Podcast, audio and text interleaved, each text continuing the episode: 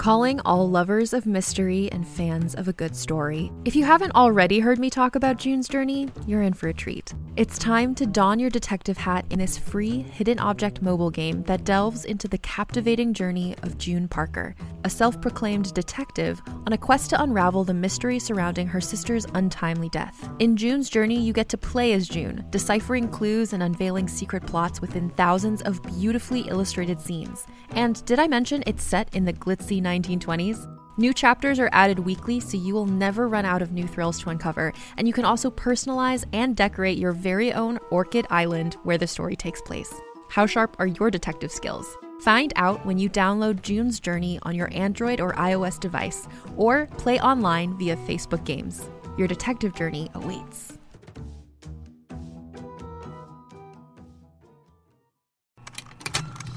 Contained herein are the heresies of Radolf Burntwine, erstwhile monk turned traveling medical investigator. Join me as I uncover the blasphemous truth of a plague ridden world that ours is not a loving God, and we are not its favored children. The heresies of Radolf Burntwine, coming January 2nd, wherever podcasts are available.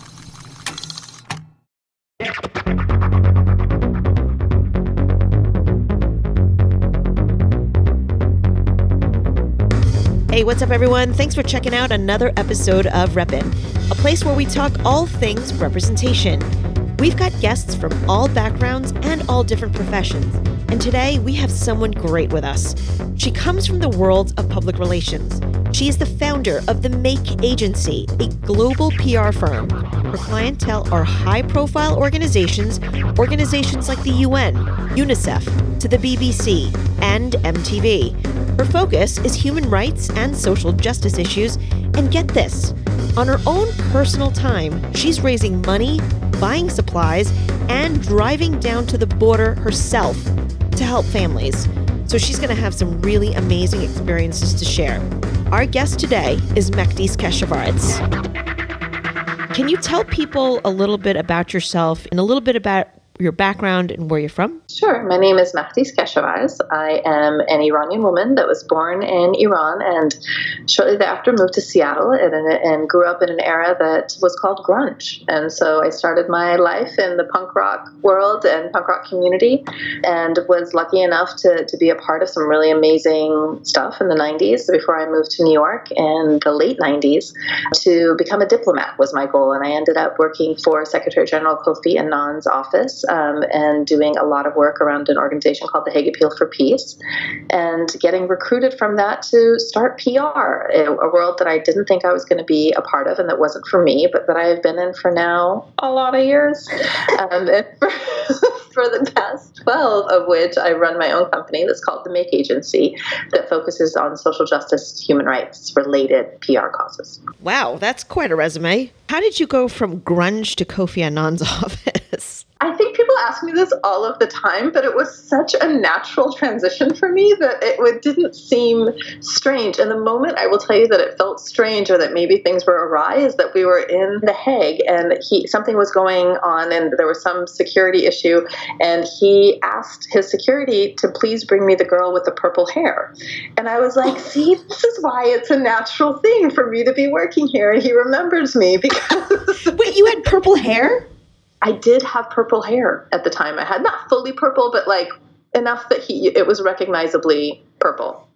And awesome. it wasn't done at the UN. And so, so I think the reason it was a natural thing was I feel that for me, it was always a part of politics. You know, I think punk has always really informed the stuff that I do. That kind of DIY ethic, first and foremost, um, the kind of not asking for permission a lot of times and feeling empowered enough to do something and to do it for the people. Something about punk has always informed that for me, and I think that was a natural parlay into a po- political kind of life. Yeah, I mean, if you stop to think about it, it does make sense. Punk really is a response to rules at first glance, you're like, how did you go from Seattle grunge to Kofi Annan's office? That's crazy. You know, when you're in it, I, I, people, it's truly one of the things that people have a hard time wrapping their head around for me. But I'll say time and time again, that community has given me a home and support, you know, and th- as much as my own community has. So I, as, as difficult as it's been, but it's really it's a natural parlay.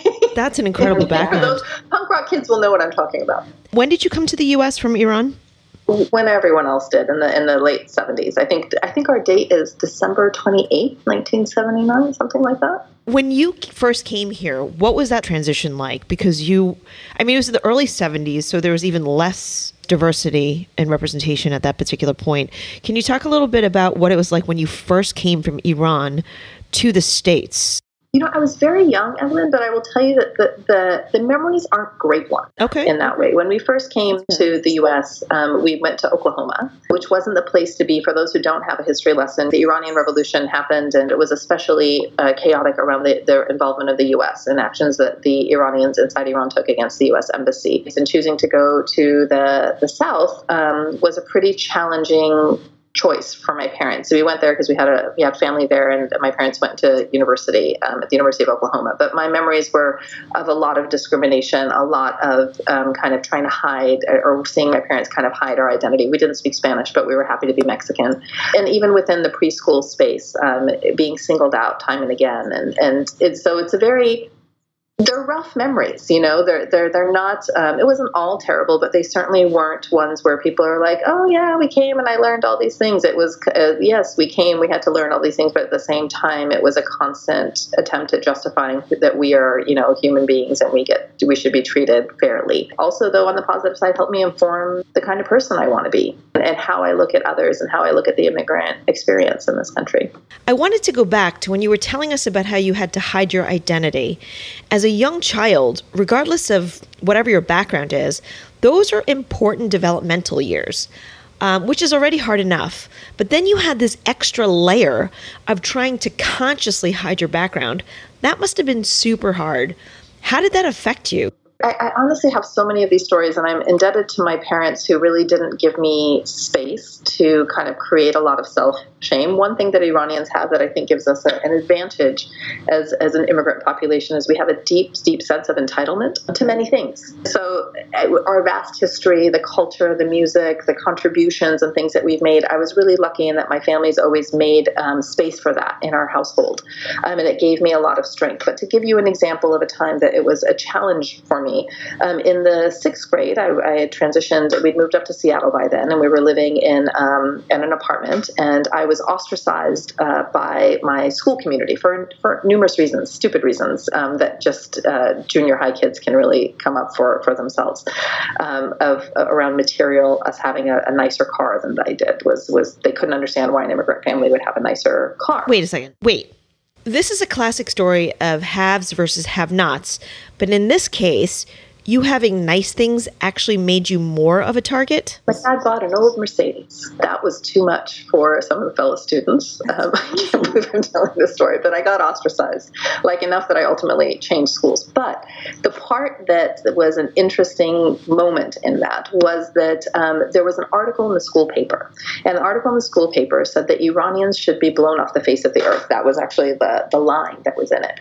And in combination with kind of being targeted and bullied in the school, school and then this article coming up, I remember going home in the sixth grade and just weeping my eyes out, being like, I can't go back there. I hate it. I can't hang. Like, this is not okay. And look at what they're saying. How am I supposed to go back there? They want to blow me off the face of the earth. They bully me at lunch, like this, this, that, and the mm-hmm. other thing.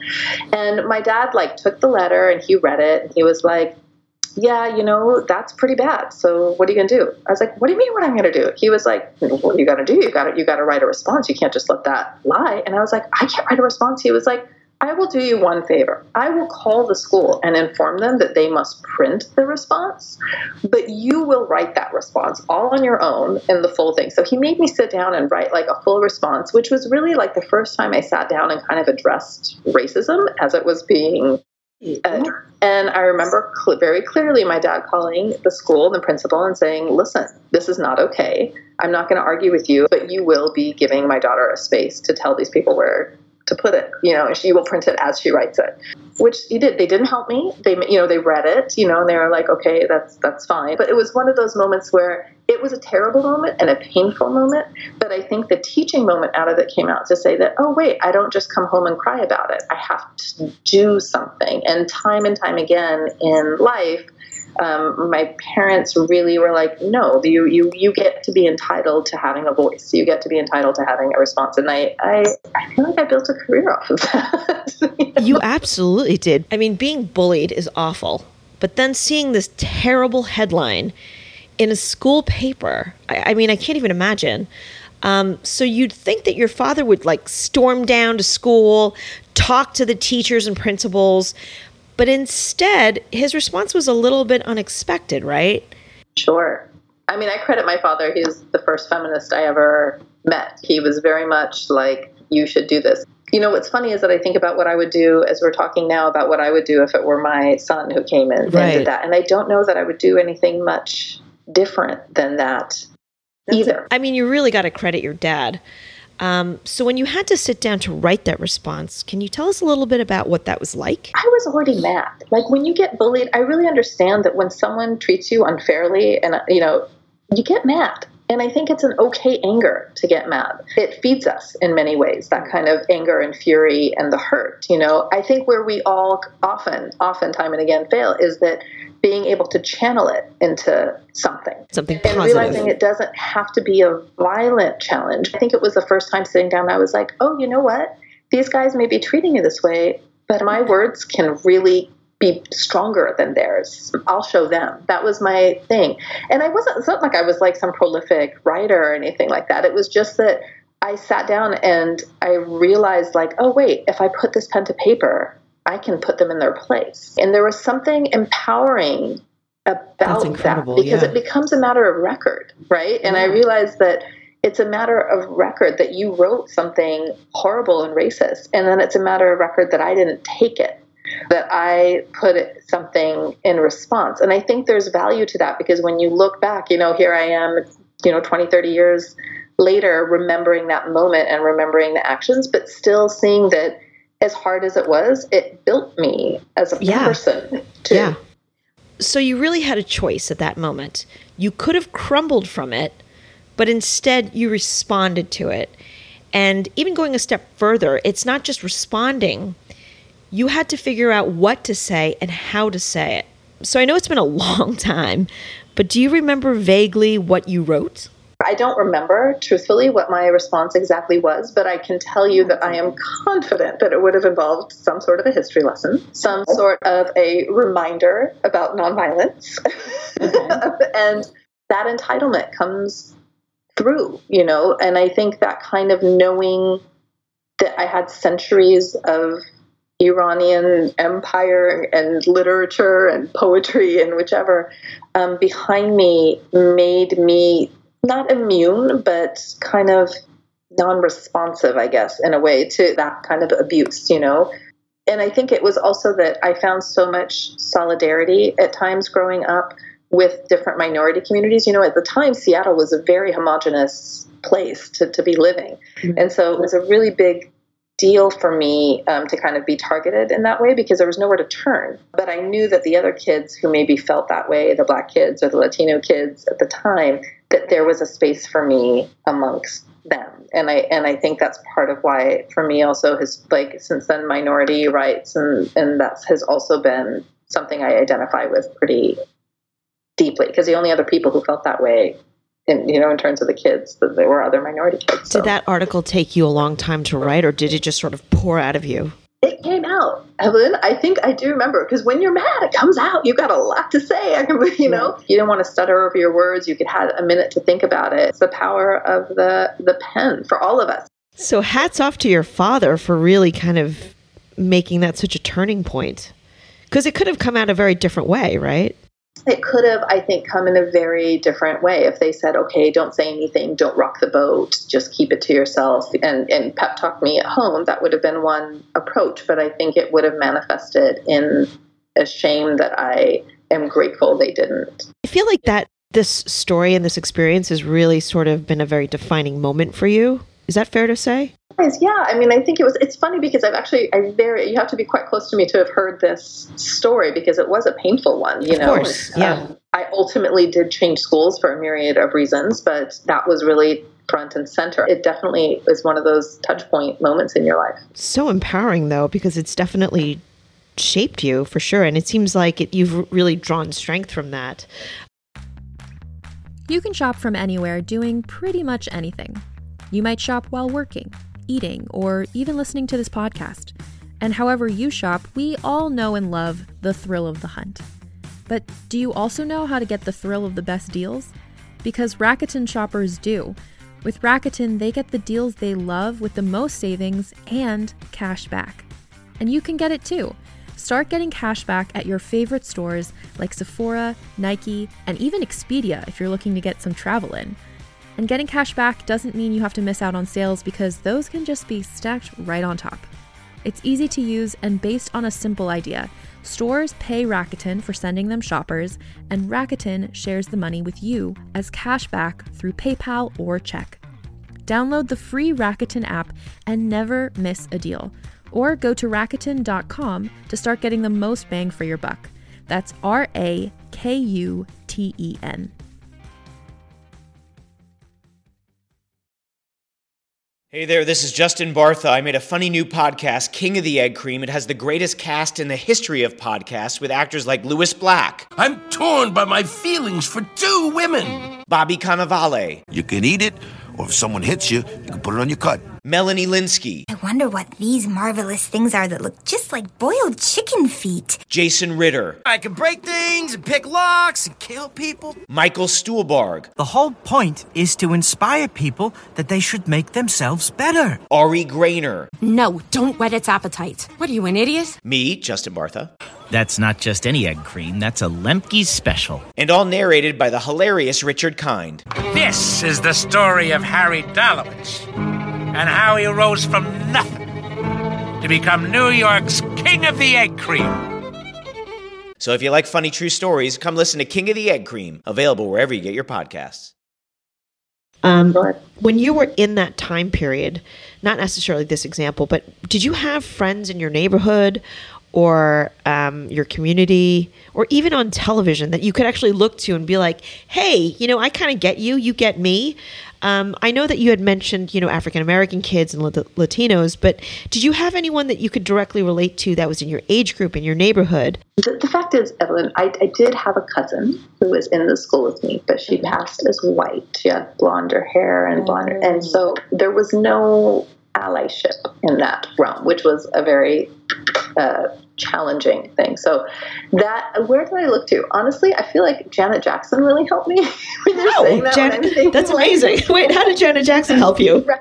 Was out of something, but like that that album of like rhythm Control? And control, and you know, you realize like, oh, there is some badassery to be had. So in Right. that way, like as you're talking to me, I'm like, what was it around that time that like musically or whatever? Because music has always been kind of a, a, a place uh, to hide and a place to get motivation and kind of hyped And from. strength. at the time, I think it was Janet. Honestly, um, no, no, no. That's not anything to laugh at. That album was awesome.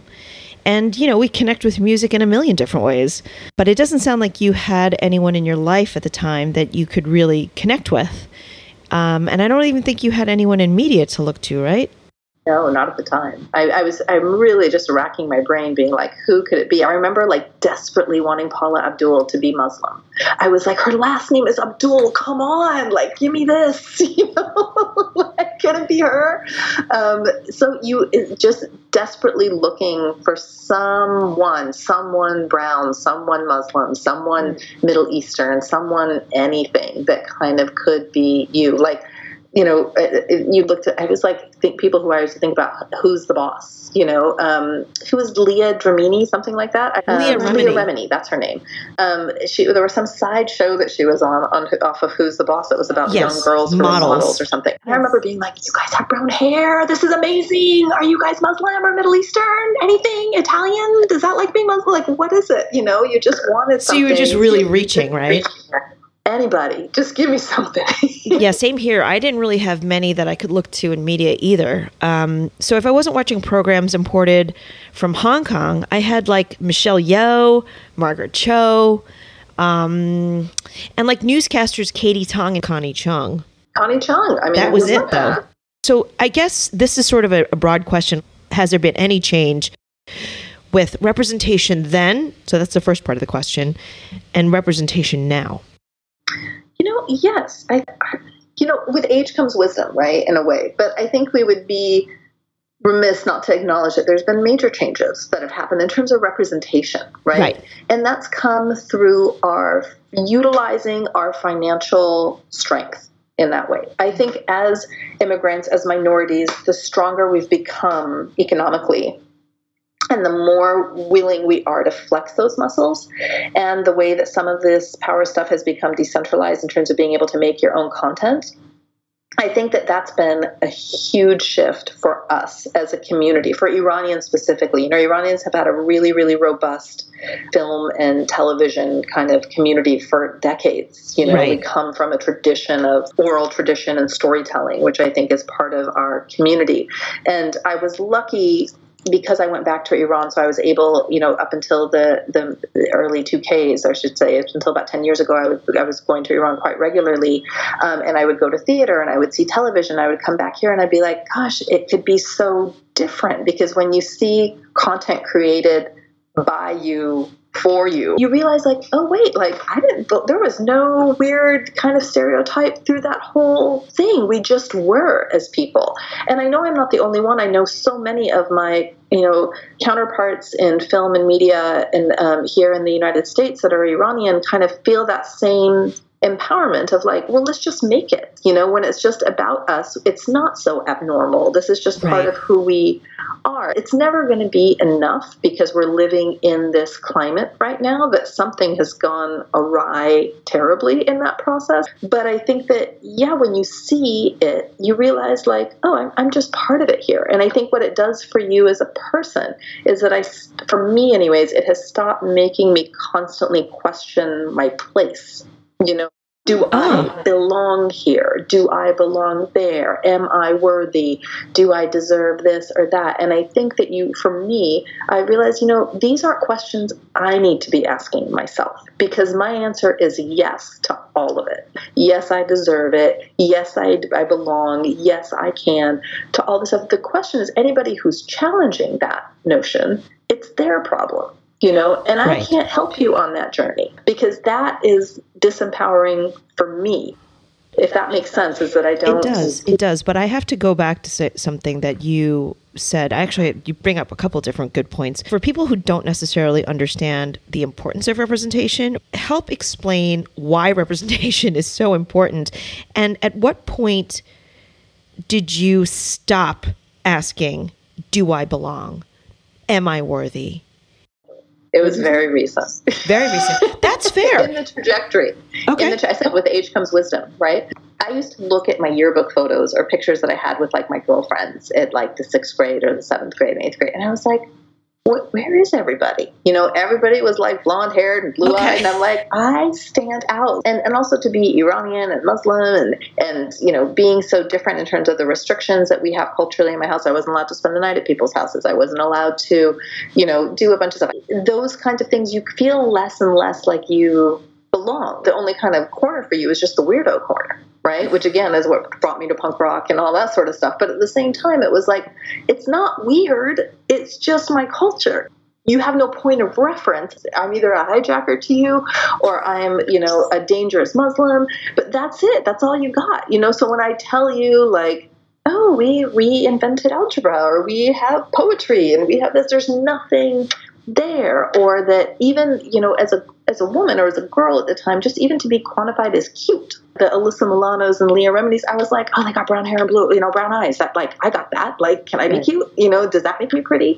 It's little things like that where you're like, does olive skin tone fit us somewhere? It's so important for our self worth because you're validated as being part of society. You know, I think when you don't see yourself, there's no place for you. If you lack that kind of drive or fight, how are you supposed to carve out a place for yourself? All the pictures on the TV, all the magazine images, all that stuff doesn't show you there. It's that wanting to exist and being validated that you're like, show me, show me me. To deny somebody that is to deny their presence. And that's where it's just fundamentally unkind and it's not inclusive. And there is space for everyone because if you sit around your family table, you're going to see a million different people who have something that should be represented. And there is a place for that, an acknowledgement of it. It doesn't have to be the most front and center thing. I don't want Iranian on every TV show and on everything, but it's a way of thinking that gives you space.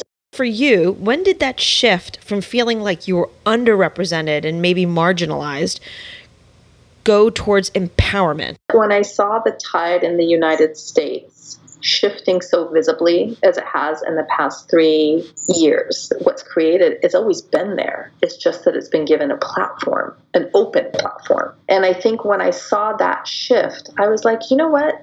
one, it feels like my life's work is going down the drain with the work that you know we've been doing through the Make Agency and what I've been doing as a person and, and these different communities that have come here and have built this country. Fundamentally, yeah. it's not an exaggeration. It's, it's a bottom line. Is that this country is built on immigrants yes. and immigrant labor. When that shift started, I was like, you know what? This isn't me.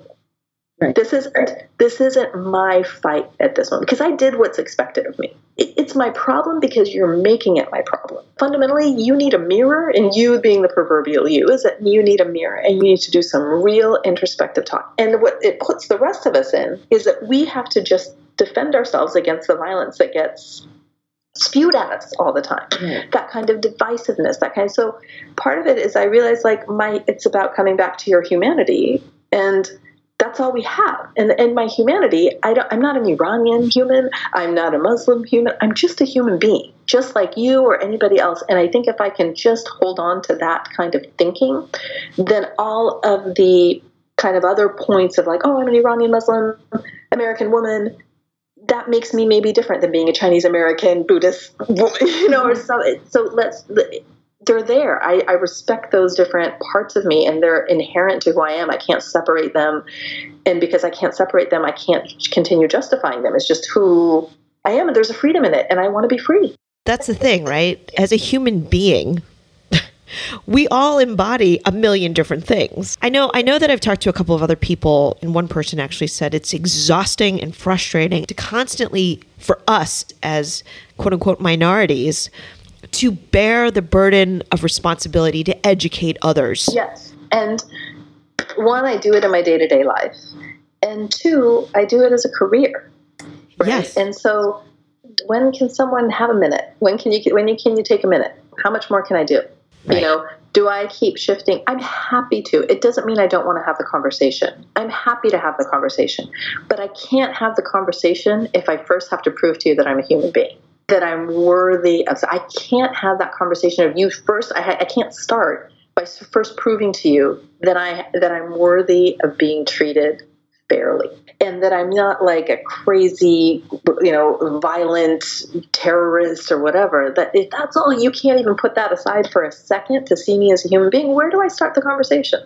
I, God, I'm so sorry to even ask this, but like, do you feel like you still even have to do that to that degree to, to have to debunk this ridiculous notion of you know being a terrorist that's insane it's a, it's a tough place to where do you start you see the way that they speak about Middle Eastern folks. Who was it that there was a senator who said uh, in response to the, the shooting, the mass shooting in, in El Paso, he tweeted out like, "Hey, if you want if you want to have target practice and shooting practice, go enlist, go to Afghanistan, go to Iraq." And I'm like, wow, wow, guys. But you know, that's that's the norm.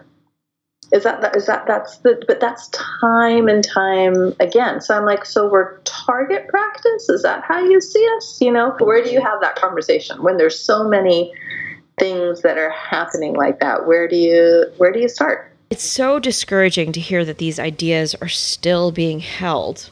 Um, but you do work in public relations, and that is a platform to help change the messaging um, can you tell me a little bit about how you shifted into PR and how you came to create the Make Agency? When I was working at the United Nations, they had assigned me uh, the task of dealing with the PR agency. And it was an interesting experience for me. So I was like, oh wait, you know, we're on this diplomacy and, and diplomacy can take years to get a result, but you're you know, you do this PR thing and you get a couple New York Times articles and suddenly people's opinions start to shift and you get the public thinking differently about this, that's remarkable.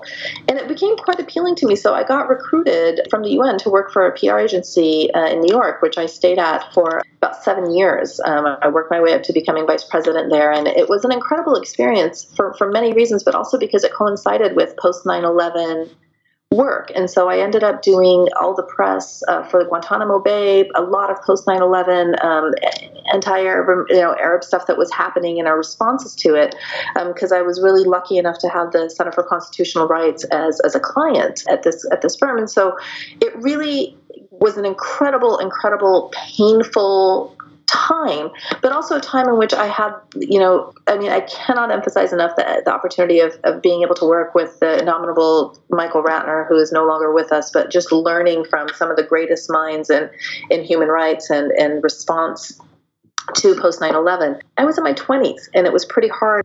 How do, what do you do with that? You know i was the only muslim on staff. Um, i was the only middle eastern person on staff. People were talking about these people and i kept seeing them as like uncles, you know, or cousins or brothers, or just the faces alone was just a very different experience. What it did is that it also had people from the community calling me saying, Hey, Mahdis, you know, we have this going on and we have that. And some of those calls, because I came from the punk rock and art scene, were like, Hey, you know, we got a comedy show that's Arab American comedy. Or, Oh, hey, we have this like art exhibit that's just um, Middle Eastern artists and stuff that we're doing.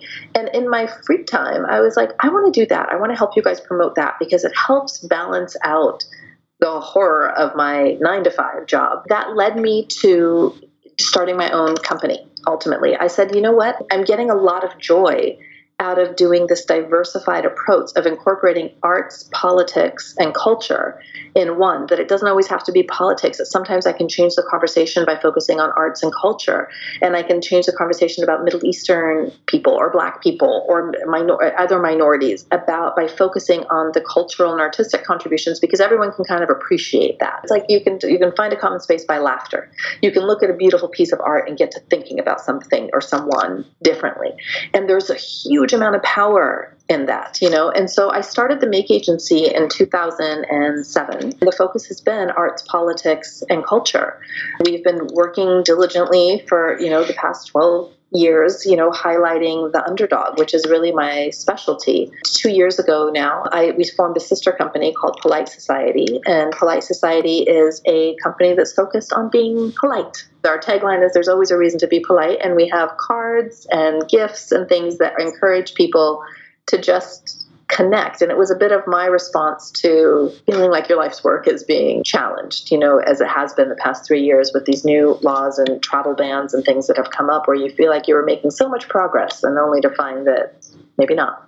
So, how are you using the arts to change that conversation? I think arts, like film and cinema specifically, what we were talking about earlier, it really helps us see things differently. It helps us kind of put our guard down because we're waiting to be entertained. And somewhere in that entertainment, you may be able to see somebody differently. And you see some of our former clients like Maysoon Zayid, who I think is, has a show in production now for ABC, and Dean Obeidallah, who's a regular on MSNBC, um, and people who are really, though, at the forefront of using comedy specifically to kind of poke fun at ourselves and show, hey, we're laughing at ourselves, but also saying, chill out we're not like that. We're not all like that. And I think that has helped quite a lot. One of our other artists, Shirin Neshat, has been is is a, you know a blue chip, incredible, groundbreaking artist, but really I think somebody who I look up to quite a bit because she's never swayed from her roots and of contributing to her community. And you see that her artwork, whether it's film or whether it's photography, is forever tied to who she is and where she comes from, but also pushes that conversation forward and to say that as an artist, I can still have this voice and I can use that voice in defense of those who cannot defend themselves. And I think that those are some examples of ways in which art really changes us. And I think those are those are opportunities where we really have seen where the power of arts and culture lies. Now, I know you do an amazing humanitarian trip to Tijuana. Can you tell us a little bit about that? And something you had said earlier about a sister company that you created called the Polite Society. I'd love to hear more about that and sort of what the background of that is. Polite Society is, um, as I said, is the is the company that we have, and it's a sister company for for the Make Agency, um, which is a PR firm, and Polite Society is a gift company. Both have are founded on this premise that we're going to give back to society, and Polite Society especially gives a portion of all the sales back to causes and issues that we care about, um, that we think can impact the world. And one of those things that has been weighing heavily on me are two, are two things. One is the travel ban that is that has been in place since 2017, which has prevented me from seeing any of my family. I will spare you my tears, but I have lost my father, who's been so impactful in my life, my uncle and stuff, and and neither were able to see their families in the end because of this travel ban. I also, because of the sanctions against Iran, cannot offer material support to those inside Iran. So there is an earthquake, there is some catastrophic floods that are happening, and it is impossible to send money um, without there being a risk to you. So that's one. The second is that I live in Los Angeles at the moment, and I am two hours and 15 minutes away from the greatest border crisis to take place since World War II around the globe. And I see the news, I see this unrelenting, hateful rhetoric that is being spewed at the American public about the danger of immigrants, mm-hmm. and no commentary about what brings them there. What would possess you to take so much risk to come to the US. And it bothers me deeply because I'm an immigrant. I came to this country because I had to, and I've made the most of being here while being consistently reminded that perhaps I don't belong here. And I can't go back to my own country, and I can't help my own country in terms of the ways that I would like to by sending food and medicine and clothing. But I live two and a half hours from Tijuana, and I have the means through the Make Agency and through Polite Society to have the time and the expertise to do something. So I put a call out for uh, in early July asking to, uh, letting people know that I was going to raise some I was going to go down there myself and I was going to buy some food and medicine. I have a friend who I've known for 20 something years who is an incredible aid worker and lecturer at Yale University and she's been donating her time for the past few years to be down in Tijuana and, and helping for free in, in a medical clinic there. So I tried to raise $1,000, and in three days, I raised uh, close to 20. That's awesome. It was an incredible, incredible effort by people I know and love and complete strangers. And so in early July, we went down there and we spent $8,000 the money. It's, it was hard to do, but I saw things down there that I, it's just unacceptable, Evelyn. There's no words for some of the conditions that people are living in, some of the lost hope that is down there, that it, there's just no amount of talking that can convey that um, unless people see it for themselves. So, so that's what we, I've been doing. I've been donating my time to go down there to, to disperse, dispense this money, 100% of which, every single cent of that money is going back to the people. What sorts of things have you been able to give them through this effort?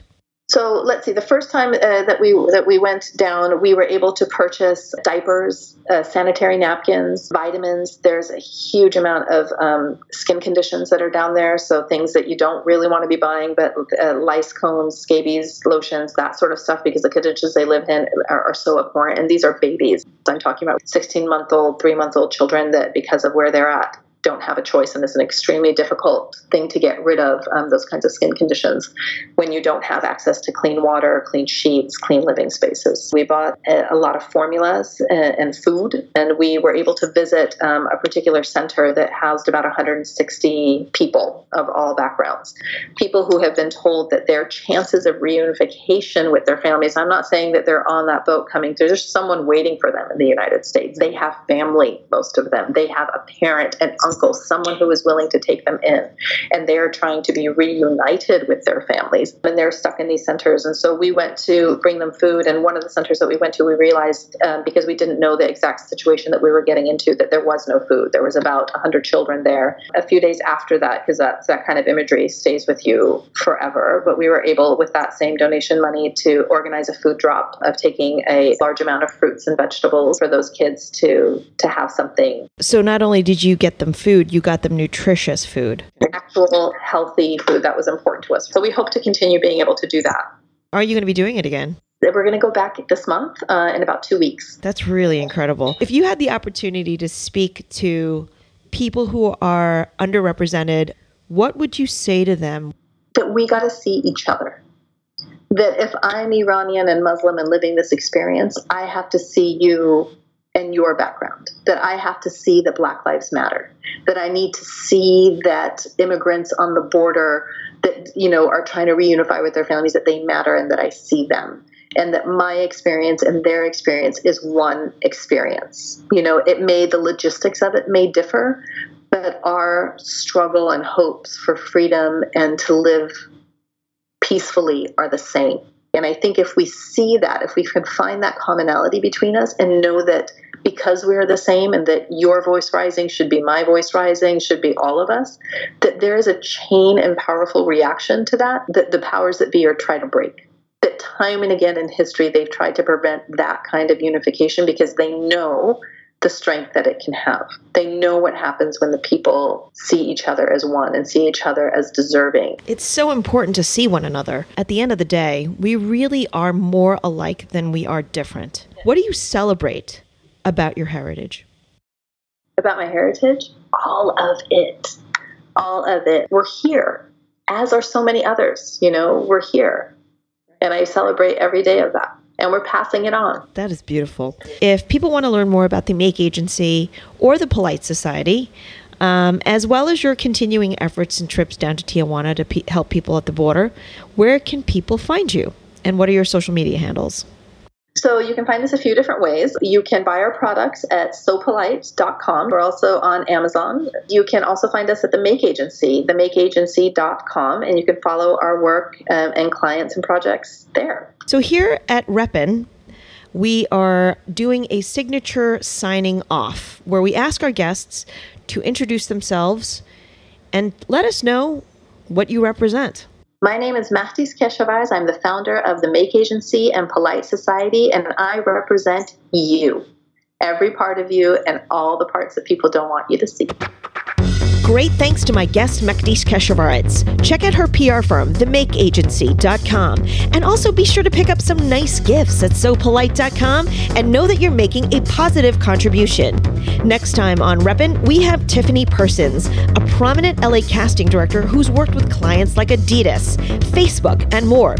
And she's also the founder of this incredible organization in Sierra Leone called Shine On, where she is literally transforming lives. As always, thanks to Nelson Pinero for being my technical director and musical composer, to Gracie Kong for always being a constant source of love. Repin is a Suburban Outlaw Productions. Till next time, stand up and represent.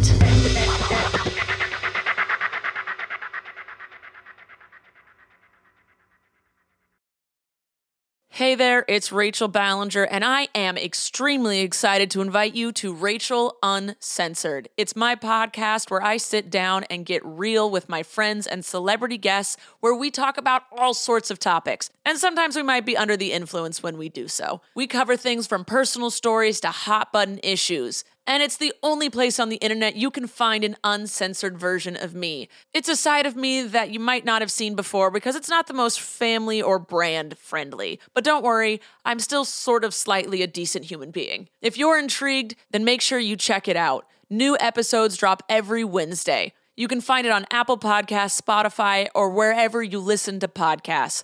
Trust me, you won't want to miss out on the fun and candid conversations we have here on Rachel Uncensored.